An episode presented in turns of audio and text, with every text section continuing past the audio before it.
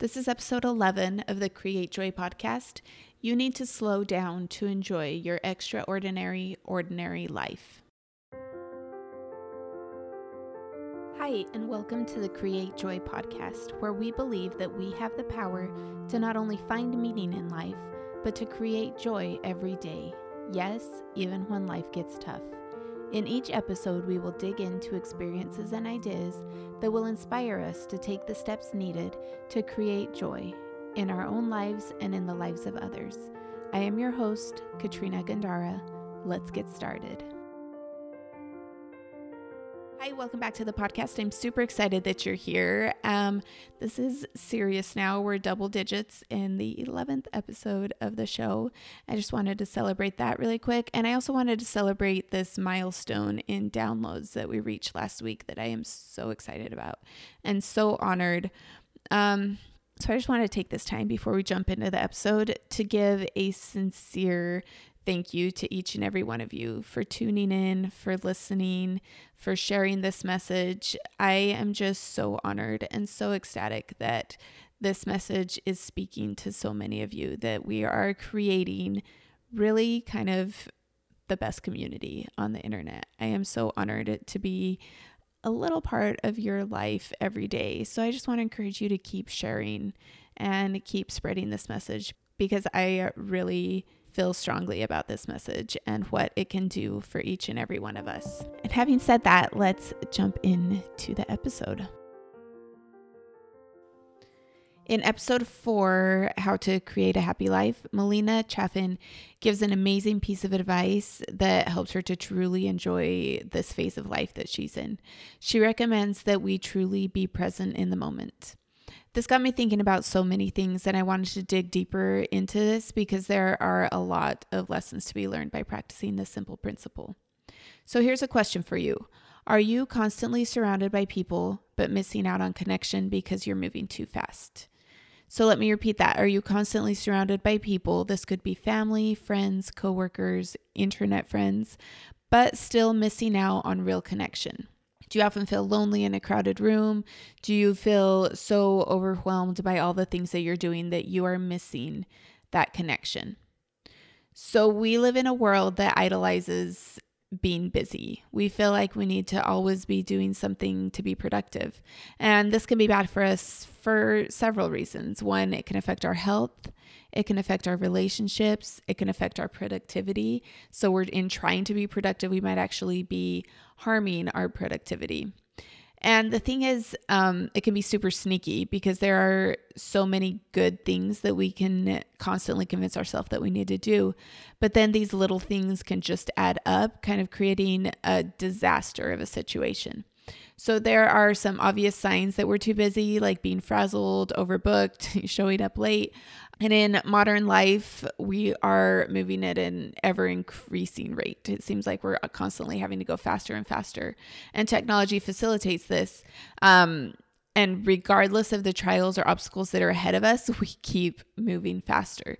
So when we're faced with stress or turbulence or difficult things, instead of actually slowing down and dealing with these, we throw it onto the pile of worries and things that we have, and we keep up the frantic pace and sometimes even speed up a little, thinking that we'll be better off for it.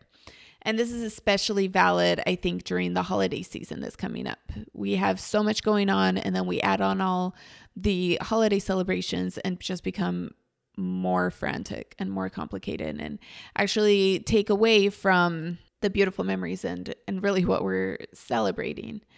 Dieter Uchtdorf says, we would do well to slow down a little, proceed at an optimum speed for our circumstances, focus on the significant, lift up our eyes, and truly see the things that matter most. And I love the word optimum speed. It's not a correct speed, it's the optimum, the perfect speed for whatever situation we are facing right now. Sometimes we will need to speed up a little, and sometimes, more often than not, we will actually need to slow down so we can focus on what matters most. So there's some not so obvious signs that you might be needing to slow down. Some things that can be sneaking up in your life that you might not recognize as needing to slow down. Uh, you might have sudden angry outbursts. This is a sign that you're stressed, or overwhelmed, or tired. You might be increasingly forgetful. You're making bad food choices. You're feeling increasingly worried or anxious, and you're feeling a lack of connection. Uh, fatigue is also another sign that you might need to slow down. Um, a few years ago, I I don't even remember what was going on in my life, but I just felt increasingly all of these, all of these things from this list that I just mentioned. And it was really starting to manifest in my body. I was having these headaches and so much stress and pain all over my body. And I'd never done meditation. This is not something that I was into, but for some reason I decided to Google like a five minute meditation and I found a body scan. I lay down on the floor. I don't even remember it was on a yoga mat or anything. I just lay down and did this body scan. And as I was slowing down and focusing on each individual part of my body and relaxing the muscles and honing in, I kid you not, it was a five or seven minute um, meditation all that physical manifestation of the stress that I was feeling disappeared. I felt like a new person after this just by giving myself just a few minutes of time by myself to allow my body to slow down and be present. And that was life changing. And uh, it's not always going to be that dramatic the the slowing down, but sometimes it will be depending on I guess what situation we're in. Okay, so I think we've established that we should slow down, and here is why it's good for you. A well rested mind leads to clearer thinking and better work. It makes you more likable. You will be less tired, less cranky, and more friendly. And as previously mentioned, it helps you focus on what really matters. So, what's the solution? How do we actually put this into practice? We have so many things on our list, so many things on our ever growing to do list. So, how do we actually slow down? Um, I watched this movie called About Time. So, this guy has this ability that's passed down through the men in his family where he can go back uh, to any moment in time and relive it. So the whole movie focuses on things that he gets to go back and change. And you can imagine um, some of them are an awkward first encounter with a girl that he really likes. Uh, he undid some bad decisions. He saved his sister's life, which was very dramatic. And he got to go back and visit his dad in the past after his dad had already passed away. Um, and at the end of the movie, he's remembering his dad's advice along the way to help him maneuver this ability that he has. And one of the things um, he started practicing at the end was what his dad called the real mothership. This is the key advice that I'm going to give you to manage this ability that you have. And it's a two part. Part one of the two part plan, and this is quoting it from the movie I should just get on with ordinary life, living it day by day like anyone else. So then it shows him going through life, you know, a tough business meeting or his coworker friend gets into trouble at work. He's running late for work.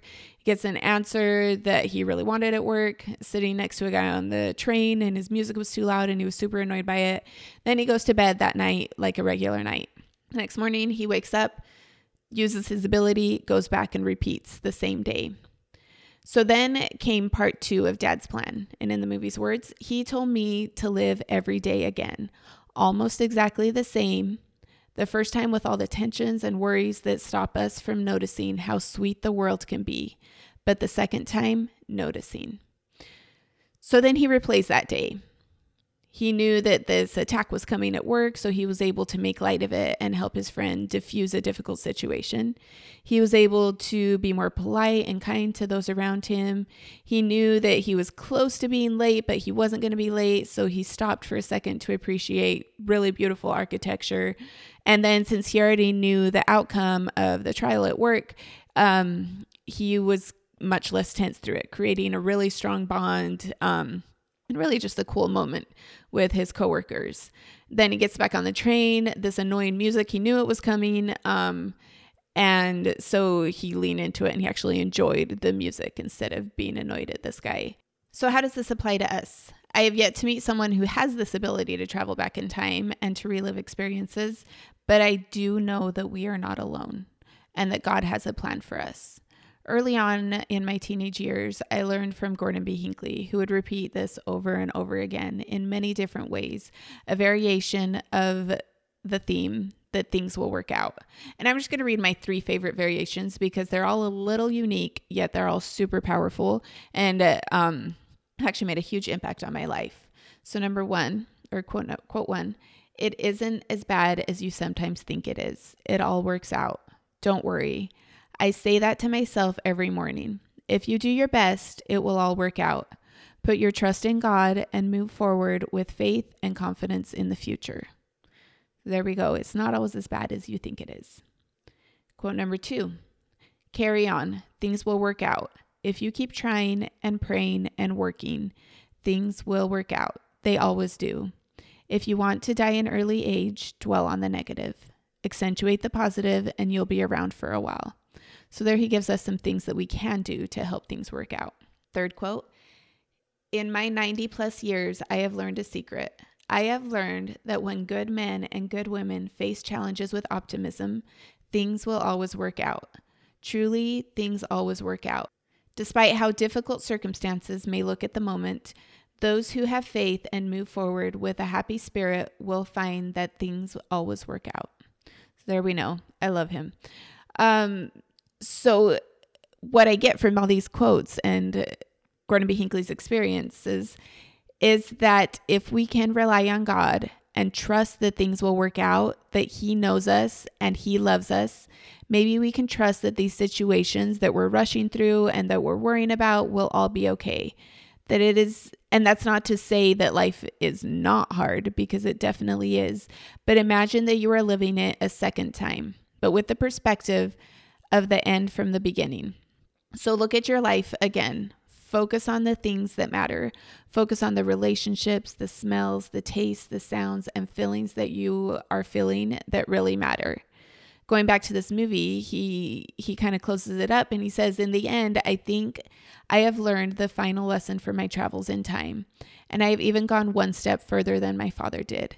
The truth is, I now don't travel back at all not even for the day. I just try to live every day as if I have deliberately come back to this one day, to enjoy it as if it were the final day of my extraordinary, ordinary life.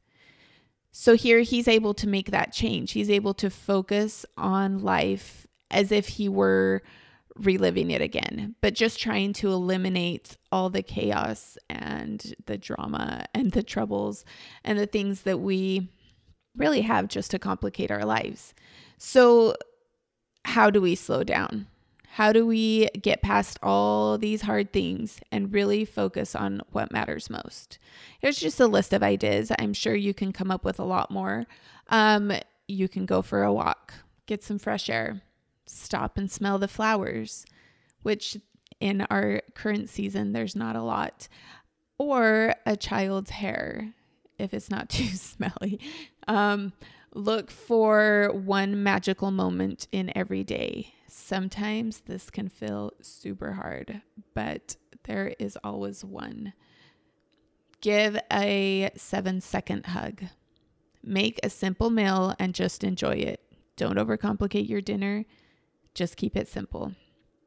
Learn to say no to anything that is not beneficial, that doesn't matter do less, be present, disconnect from the internet, from social media, from work, focus on people, appreciate nature, eat slower, drive slower, breathe deeper, and meditate. I believe that there is real power in slowing down. I believe there's real power in doing less. And I especially believe that there is real power in trusting God and trusting that everything will work out, that He's in control, He knows what we're doing, and He knows what is best for us.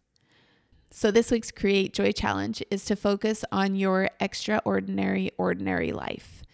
Slow down and focus on the good, focus on the beautiful, look past the hard things and see the light inside of it. Find peace, love, and joy in the turmoil, and turn off as much of the noise as you possibly can. Thanks so much for joining me on this episode. It has been so fun to connect with you um, ever since starting this podcast. It really is such a beautiful community that we're creating together. Um, I would love to connect with you more. If you're not there yet, please go and join us over on Instagram at Create Joy Podcast so we can hang out and learn a little more together because each and every one of you inspire me so much. I look forward to seeing you there. Until next time, let's create a little joy today.